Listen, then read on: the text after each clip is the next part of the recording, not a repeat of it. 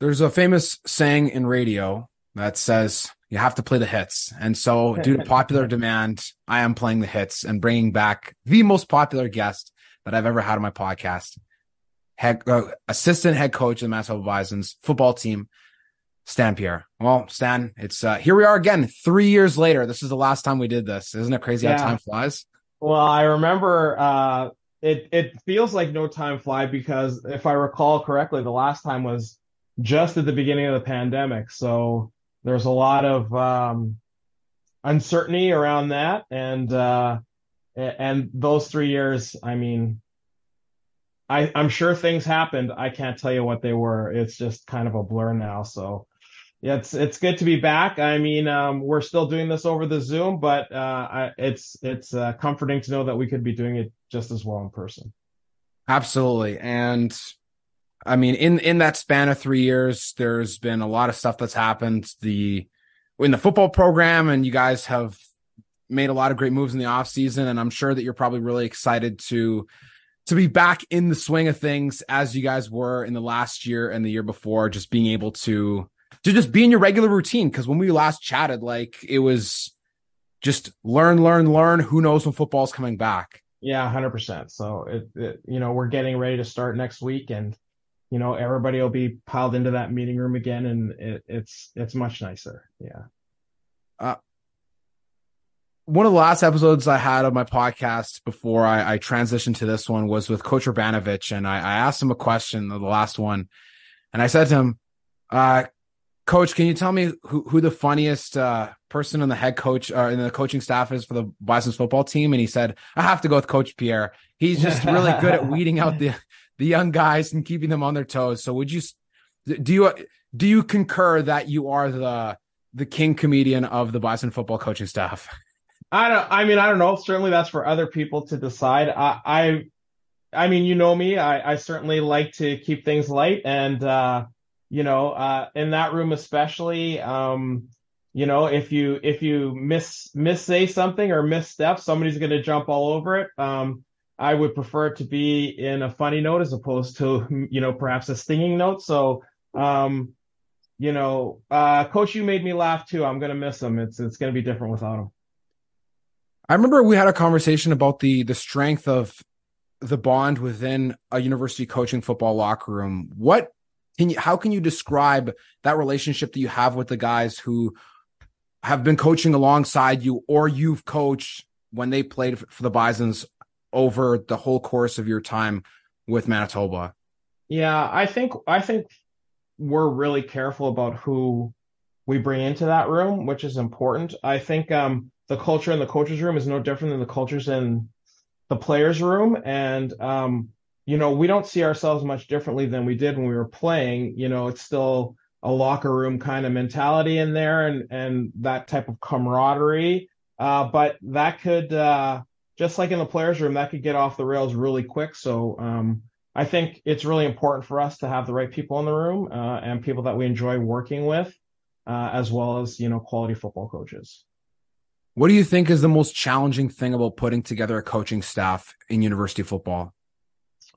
Well, it's really tough because it's not we're not putting together 12 full-time coaches, you know. So there's there's the aspect of them having to give up so much of their time and so much of their time to the level to coach at this level. So, um, you know, it's still a, a, higher level of coaching, but um, they don't get to spend the type of time that you know maybe a full time coach would. So that that commitment is hard on the coaches and their families. Um, so, you know, that has to be um, nurtured and understood, and um, there's a lot of flexibility and give and take, and we understand what's going on in those guys' lives when you first went into coaching, did you ever envision that you would grow into the role that you have now with the, with the Bisons?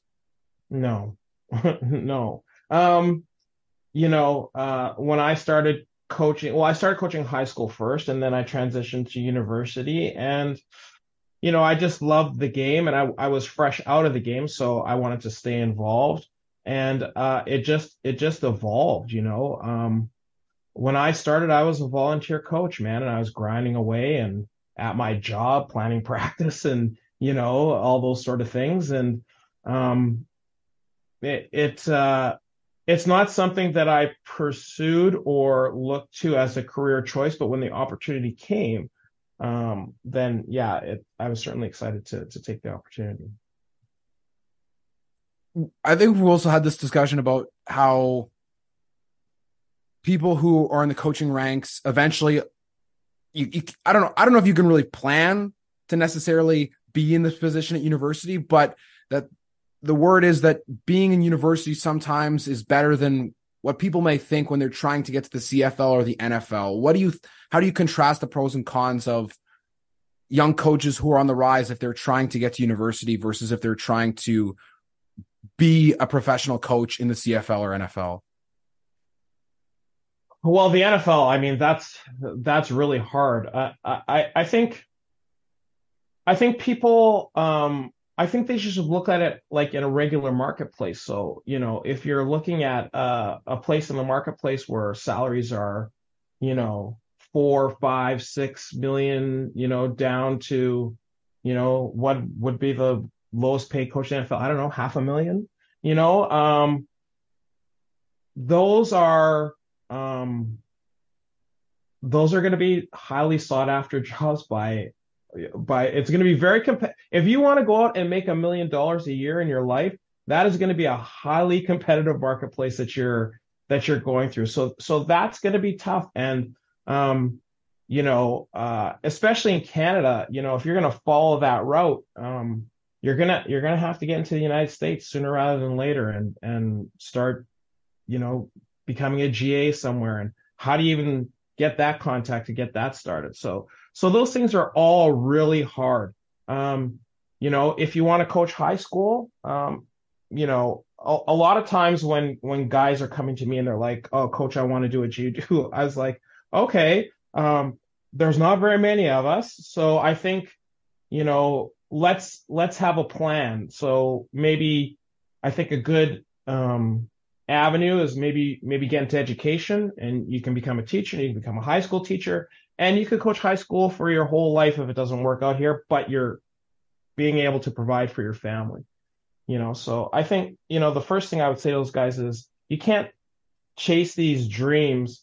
I know everybody says, oh, you should go and chase your dreams. Well, everybody who says that is, you know, sitting at a convocation stage. They're millionaires or, or super millionaires and they've gone through some strange, they're Oprah and they've gone through some really unique uh, path to becoming successful and they're like well i just i just stuck to my dreams well i guarantee you there's another million kids who stuck to their dreams who didn't have a backup plan and it didn't work out so well you know so i, I think you really need to be focused on um, you know uh, yeah i really want to do this and i'm gonna i'm gonna maybe put my all into this but you know i i think being realistic and protecting yourself and, and ask yourself why you truly coach. You know, is it, I want to coach at the CFL because I have some sort of status? Like, what's the difference? You know, if you're coaching, if you're coaching and you're getting paid, uh, what's the difference if you're coaching CFL players, high school players? Um,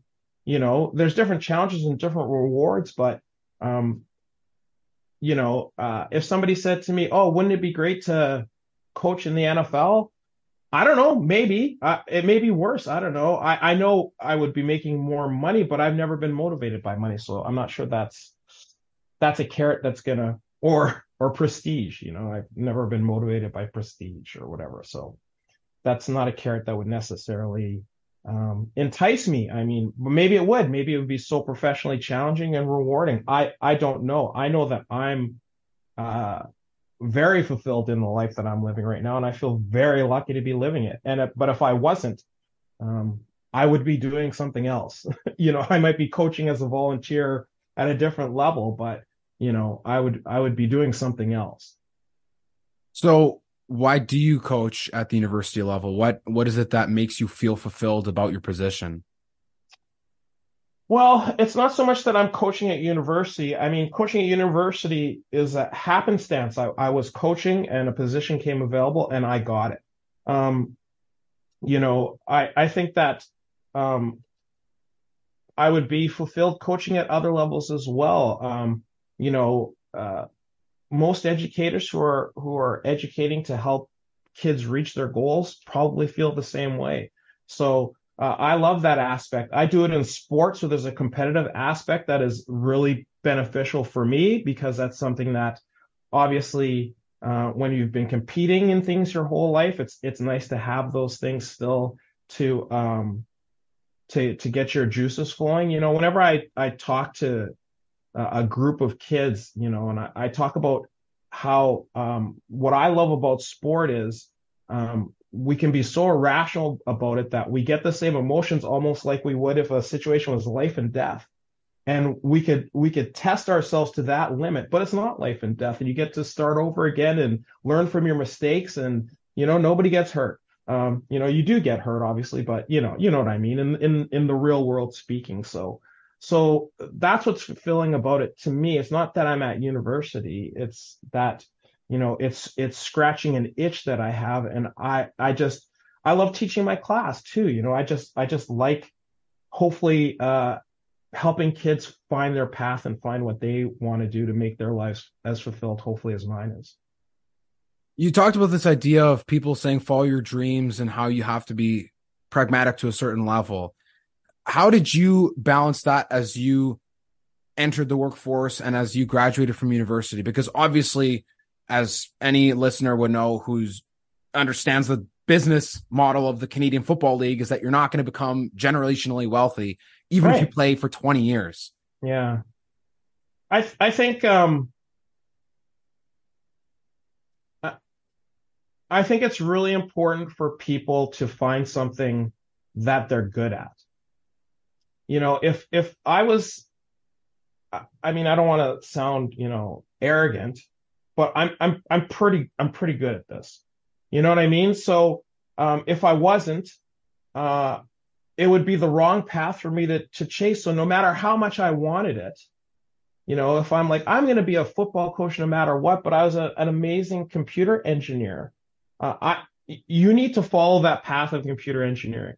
And in my experience, the things that you're good at, you typically like anyways, you know? So, um, find something you're good at and something that you like, and you need to focus on those things. Um, you know, if you really love football, but you're not talented enough to make a living at it, go volunteer somewhere, do some things football wise, but follow the path that you're going to best support yourself and you know hopefully a family in the future if that's what you that's what you want. That's what i would say to people you know i i, I wouldn't say lots of people come in here and they they think they can be coaches and they just can't. They just don't they just don't have what it takes to interact with the kids. And it has little to do with intelligence. It has to do with a lot a lot of things you know. People follow people for different reasons. You know, people follow people who are nefarious and uh, have bad intentions and are bad actors, but they have some sort of charisma. And the next thing you know, you know, literally people are drinking the Kool Aid. Well, you know, that's somebody who has something that can help people lead. So some people just don't have it. You know, that people are would, and they could be as smart as could be. That doesn't mean there's not a place for them. You know, maybe they become some sort of analyst or something like that, and they're not front facing.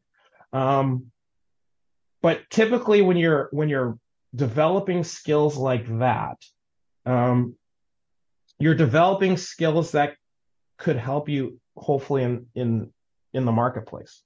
You know, not just all I know is football, but I can't communicate. Well, you're doomed. you know, um, yeah, you need you need to to to find applicable skills you'd worked in business. I remember you telling us stories before you got actually into being a full time coach. How do you contrast that experience with what it's been like coaching a university football?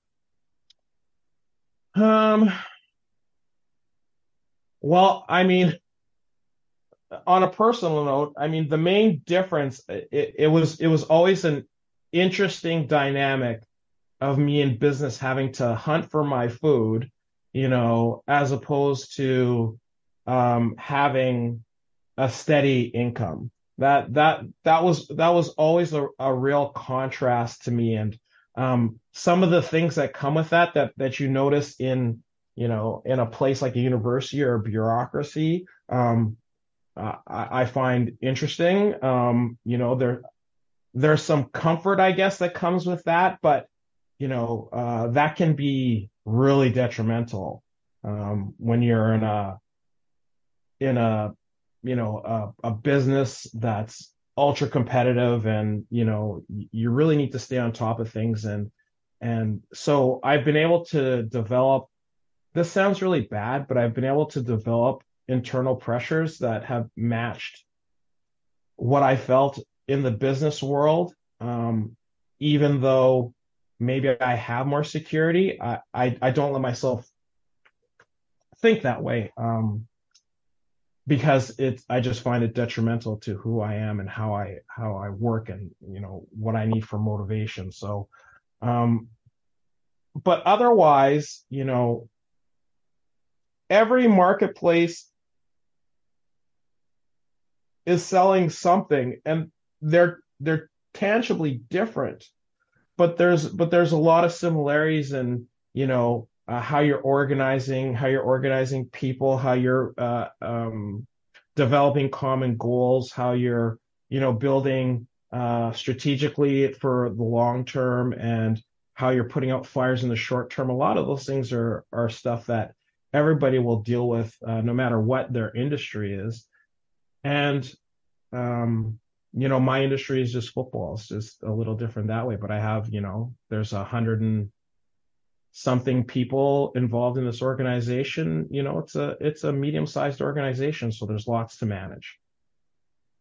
What would you say that uh, comes to mind first when you think of greatest lessons that you've learned, whether it was a positive or a negative one, in your time as the assistant head coach with the Bisons? Once you became full time, that is. Yeah. Um, boy, that's a tough question for me. I don't I think we've talked about this before. I don't do a lot of reflection. Um, I'm I'm very forward facing. Um, I, I mean, I I try to make sure I learn from my mistakes, um, at, you know, and try not to re- repeat my my mistakes. But I think what you're asking for is kind of life lessons, sort of thing. And, um, you know, I don't know what you put what you put in is what you get out. And I, I think you know, I don't know if these are lessons, but these are things that that I carry with me and I try to impart to the players uh, if they really want to to achieve or overachieve. You know, you get out what you put in, and you you have to be you have to be willing to get hurt. You just do. You just have you have to be willing um, to get hurt eh, to be get hurt repeatedly until you achieve what you want to achieve. So uh, if you if you're not truly into it um, and you kind of protect yourself emotionally, um, maybe you don't get hurt, but it's really a lot tougher to to achieve. So so some of these goals that that we look to achieve here um, are hard, uh, and um, I still strive. You know, if, if, we had never won a Vanier Cup, and my career was two Vanier Cups, two losses, uh, a national semifinal, which we lost in the last minute. If that was my career, um, I would still be trying to achieve that goal, but but those things would have been extremely painful because because I've I've put everything into achieving that goal. And I was lucky enough to do it, but I fully will um, appreciated that there's a chance that I wasn't going to do it because it's hard. And I was okay with that. I knew I knew I was going to feel pain, um, but you know, nobody achieves anything without going through it. Nobody. The, you know, successful entrepreneurs are there will be littered with a trail of failure, and you just have to be. Uh, failure is not the enemy. Failure is the journey. You you you you pick yourself up from from learning what you failed about, you make yourself better and that's how you grow. And uh, it's not a cliche. That's, that's what it is. That's what it is. You know, the first time we were in a CanWest final, we were at home. I think we might have been undefeated or seven and one or something. And, uh, and we got smashed in that, in that final. And I'll, I'll never forget, uh, how bad a job I did in that game. I'll never forget it. I, it was, it was something that, um, God, it, I don't know. Was it 2006? Uh, no, like 2000. Oh, okay, okay. 2000. Uh, and I, I just, I just, I just did a really bad job. I did. I wasn't even during the game. There's things that I could have corrected, but I was, I was, you know, I was, I was just out of my depth almost in that game. It was, it was really bad.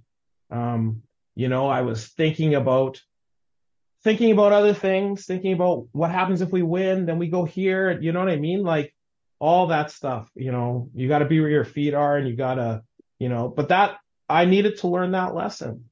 I, I just did. I needed to learn that lesson. And, you know, uh, I, I may have a bad plan, um, you know, in the future, but it's not going to be because I, I didn't have all my uh, I's crossed or dotted and T's crossed. So, um, yeah, it, it was, and, and that, I'm just telling you, man, that, that really hurt. Like it really did. And yeah. And then next year we went to the Vanier Cup, we lost and that really hurt.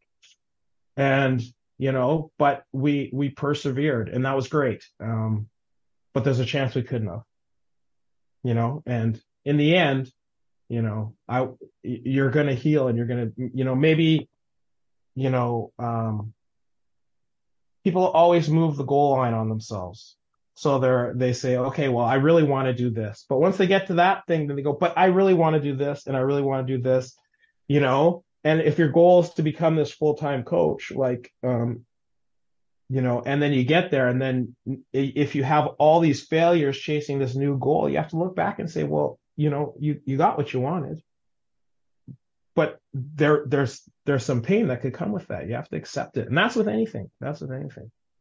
There's a book that uh, an audio book I've been reading recently called 10x is easier than 2x. Did you say there's an audio book that you've been reading lately? Sorry, listening to uh, a, a 10 hour podcast that uh, is also in the form of reading if you so choose to purchase the the book called 10x is easier than 2x and is talking about entrepreneurs and how transformational thinking is what is going to get you to the next level, not just doubling your efforts. And there's a concept within the book they call the gap in the gain. And it's also another book written that was made by the same authors. And they talk about this idea of you're, you're, you're saying where when you are constantly looking forward at the horizon, the ideal, you're always going to be in the gap you're never going to be satisfied. Hedonic adapt- adaptation is going to kick in and you're just constantly going to feel unsatisfied. Whereas when you look mm-hmm. at the gain, that's looking in hindsight and seeing, wow, this is how far I've come. And then it's, and you're only comparing yourself to where you've come from, not where you're going to go, because then you're just going to feel miserable. And so it sounds like that's what maybe a bit of, even if you don't reflect that often, reflection that you can be satisfied with looking back on knowing that yes, the 2007 Vanier Cup was great, but all the failures that led up to that is what made you feel, you know, to use your own words from our last podcast episode, the unfettered joy when it was finally over and you can just breathe yeah. and relax yeah. knowing that you had reached the top of the, the mountain finally. Yeah. And I think I, it's good that you, that you brought that up because I, I, I want to articulate that. Um, it's not that I don't have memories, um, and I don't have great memories, and it's not that I'm not happy. This is one thing. It may be unique to me that that um, is different than maybe from um, some other people I listen to. You know, like tortured souls who who can never be happy. You know, I'm happy. I just still continue to see the horizon and strive for it. But um, you know, I can be hurt by something and it tangibly hurt hurts me. Um, but I can compartmentalize that to to to that thing and, and that emotion for for that time. And you know, um, if everything's great at home, I can appreciate that and separate the other thing. And I've always been really good at that. And um, I think people need to be self-aware. You know, are you are you going down that hole where you know, your professional life, um, you keep striving, you keep striving, you keep striving. You know, you could read a million books about people who, um, who strove and left a wake of everything behind and didn't care about anything, family, anything like that, or neglected it at least. Um, and there was some of that when I was when I was younger, for sure. Um, but um, but I wasn't neglecting it. I was just putting it off. I was putting it off. So I, I just I just said, well, I, am not going to do that because I'm going to do this, and I'm I'm going to be selfish, and I'm going to spend all my time doing this. And so I, have always been able to separate those two things. So um, I feel comfortable in that. I, I, I like that. You know, um, I still have this inner desire to to achieve things. Um, but if I if I don't, um, you know, I still allow myself to be hurt by those things and and give it my all. But I but I'm okay with it. And you know, as I reflect now, thinking, you know, maybe I'm okay with it because we won. I I don't I don't know. Maybe it's unfair. Maybe I am. But um, but I will say, you know, I put myself out there before and I had lots of failures and I kept I kept coming back. So and, and I was en- I was enjoying myself even with all the failures. So I, I, think that I think you make a really good point, and I think that's exactly what I'm saying. But um, I'm I kind of I kind of want to be in the middle. I don't want to just you know smell the roses all the way coming up. Uh, I I also want to uh, I want to appreciate my life, but I I still want that um, those those those horizons to to keep changing and keep keep building and keep getting new goals. You touched on a point of when you invested your time more into into football and then as you get older then you invest time in your family. How How's becoming a parent changed your perspective or philosophy on coaching football and what you do? Well, uh, I don't know. Um emotionally, um, certainly it's it's changed some stuff. Uh, I mean, am I? I just think we manage we manage it like our family just manages it. I'm not sure that I'm spending less time at football, uh, you know, uh, during football. Um, but you know, the things that are tangible as our times together, you know, also Matthias, you know, what I do a lot, um, because you know, we don't have this this situation where we have a staff of six people in the office. I'll stay I'll stay at home and work. You know what I mean? So at least I can, you know, even if I'm not really there, I'm there. You know what I mean? So worst worst play worst thing happens, you know, somebody falls and hits their face. I'm I'm still there to give somebody a hug or something like that, you know, or say goodnight or those sort of things. So um, I've definitely um, ensured that I, I did those things when I was younger. I would I would just be in the office all the time. I, I just I, I would be there all the time. Uh, so now I stay at home more. You know, I don't want to make it sound like you know. So then I stop what I'm doing and we we go to the zoo. That that doesn't happen. that, that, that, that doesn't happen. yeah. I mean, I've seen all the memes in the last week or so with and heard all the audios of, oh, oh, I lost my poor husband Edgar. Like, like stop telling everyone I'm dead. And it's like wives yeah. during football season because it's like or girlfriends during football season. Like, you know that once August hits to the end of November, like, yeah, that's, that's it, man. That's it. You know, I really look forward to, and I hope they do too. You know, like things like uh the night before the game. You know, where you know, we get pizza on Friday and we watch Friday night football and we're all together. And then Saturday morning, uh, you know, they come down after the game and, you know, and they're at the game, which is comforting and all those things. So I, I just enjoy those things. Like those are, those are great things. And, you know, and one of the things about you talk about the NFL versus our world in our world, you know, it's three or four months. Um, it's not seven, you know, so it, it's it's a sacrifice, but you know, to me, just take advantage of the you know the other the other eight kind of thing when you can be around a little more. Well, I'll say there's nothing more therapeutic than being in the coach's room eating Domino's after a win. That is yeah, that, that is, is, an experience unlike any other. no, that is that is that is good. Yeah, that is good. Winning is good. You know, winning is it's uh, yeah, it's just a great feeling, and you just keep chasing it. I what's do you ever reflect? Like, I mean, I know you said you don't reflect a lot, but at least in my memory, there there's been some some crazy games that have happened in the last few years. Are there any wins at home in particular that stick out to you that you still, when you think back on, you smile a little bit extra when you think of them? Mm-mm. I can't remember any of them. Um, we have these. I remember things that happen. And so I'll say, remember this happened, and we'll try to reflect on what game it was. And some guys are really good. They'll go, we were at home. It was, this was the score, whatever. I'm like, what? And they'd be like, yeah. And I'd be like, that, that's how much we won by? I go, no, I don't remember that. Like, um, I just don't remember any of that stuff, you know, but if I, if I put the game on, I'll start remembering things and calls and how the game was going and stuff like that. But yeah, um, I don't, I don't, I just, I.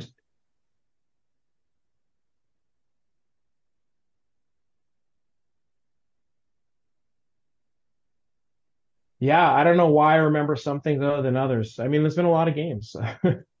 I mean, yeah, that's. I, I, I always found that like so, for some reason, all the games at home are always so crazy, and there was always something up, and and whether it was should be beating a team by more or a comeback or whatnot. And I just remember afterwards in the locker room that there would always be the same smile on your face, like, well, we won, or oh, this play was crazy, but I guess it doesn't matter. On to the next week. Yeah, yeah, yeah. I mean, um, yeah. T- to be honest, I I don't particularly like the games. That's also probably part of it. Um, it's the part of it I I, I dislike the most. Um, I, really like practice. Um, I, I really don't like the games. I, I, I, I don't. I think some people find that really odd, but uh, I just don't. I, I'm, I'm super relieved when we win, and uh, it's not great when we lose.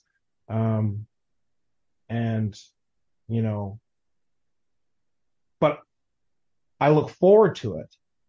I look forward to the challenge, but just living in those three hours is is never is never great yeah, it's never a great experience. Coach Mitchell said the exact same thing when I interviewed him. He said he's like, I hate game day because I'm so nervous and you're, it, it, can be easy to overthink things and there's all these different elements and one play can make a huge swing and it's harder to stay in a consistent rhythm compared to when you're in practice and guys are calm. And if they make a mistake, they're like, ah, it's okay. Flush it, learn, keep going. Yeah. I think, um, especially game day. I, I mean, I, I, coaching is is is important, um, but but players are the most important things. And um, you know, on game day, what I'm I'm most fearful as is uh, is is one of my interjections has um, hurt the player's uh, opportunity to be successful, and uh, and that's what stresses me the most.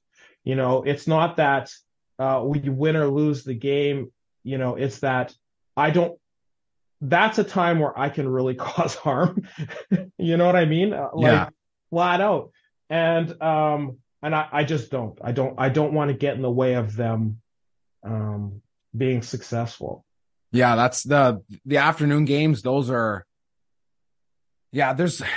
I don't. Know. It's I, I enjoy game day, I guess, from my perspective, because I don't have any impact on what's going to happen. But I understand the, from the perspective of the coaches that I've seen it before as a player where, again, I don't know strategy. I don't know, hey, this is what scheme and whatever. I just show up, kick the ball, whatever. And when guys after the game are like, well, they called this player, they changed everything and they were trying to outthink the room and and I just hear those stories and I'm like, man, I mm-hmm, mm-hmm, that's mm-hmm. I, I, remember when I when I played in BC, yeah, you'll have to you'll have to uh to tell the audience that that you were not here when that happened. What, when people were saying, "Oh, they out they out thought the room when you were kicking or whatever," that that was that at Manitoba. No, no, no. I, am I'm, I'm no, no, no, no, no, no, no. No, I'm no, no, no, no, no, no, no. That was uh, when I was when I played in when I played in Winnipeg junior, and then when I played in BC, I remember hearing stories. Oh, guys... you don't have to. You don't have to. You don't have to tell any uh, tell any tales outside of that. I just want people to make it clear that that was not here.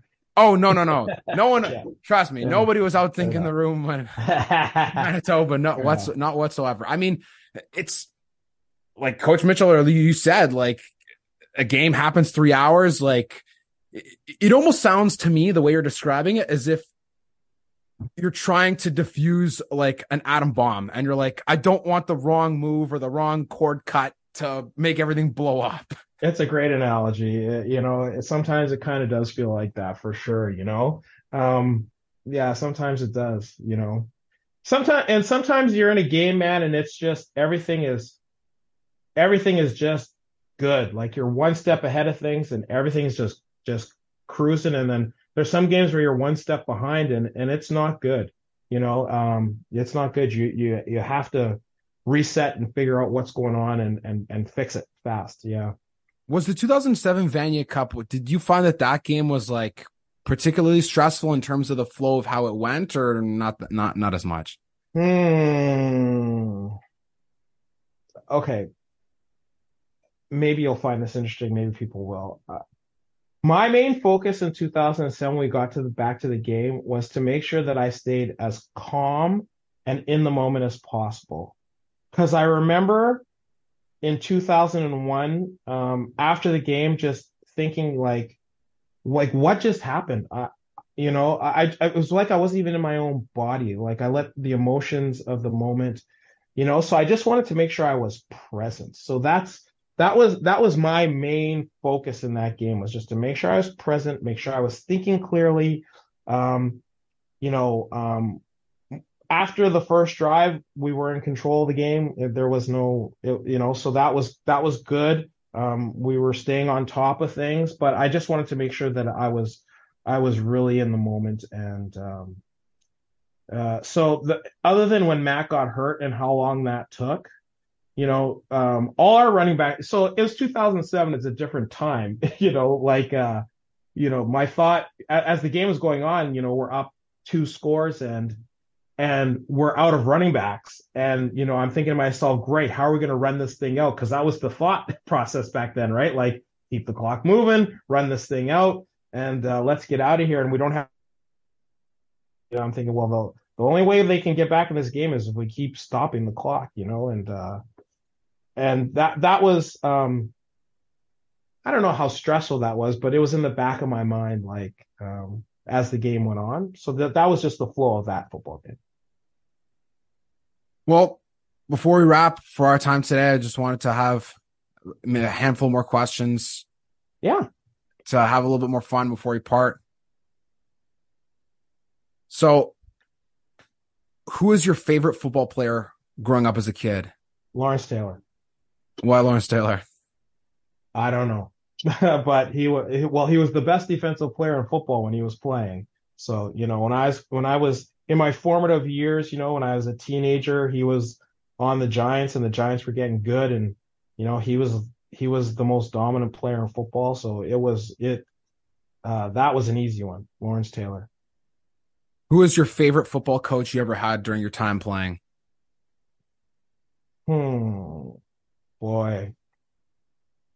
I, I I hate to single one out because I I got a lot of things from all of them and uh and I just appreciate you know growing up like those guys are volunteers you know what I mean and uh they're giving their time uh for me to be able to you know it you, when you're a kid you're irrational right so so when I was a kid um you know, I didn't know. I know I wanted to play football. I didn't know where I should go to play. You know, I grew up in Waverley Heights. You know, there wasn't a football team at the community center at Waverley Heights. You know, and I ended up going to Crescentwood because one of my best friends said, "Hey, Crescentwood has football. You should sign up," kind of thing.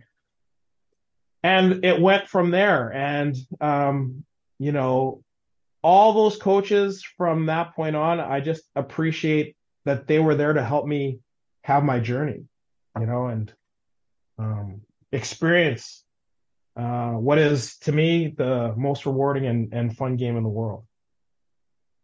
And what are the three best books that you've no, three best nonfiction books you've read? Hmm, hmm, hmm, hmm, hmm, hmm, hmm. Well, autobiography of Malcolm X is one of them. It's all going to be biographies. Uh, I think Patriot Reign on on uh, on the Patriot stuff. Hmm. hmm, hmm, hmm, hmm. Trying to think of another. Bill Walsh's book was good.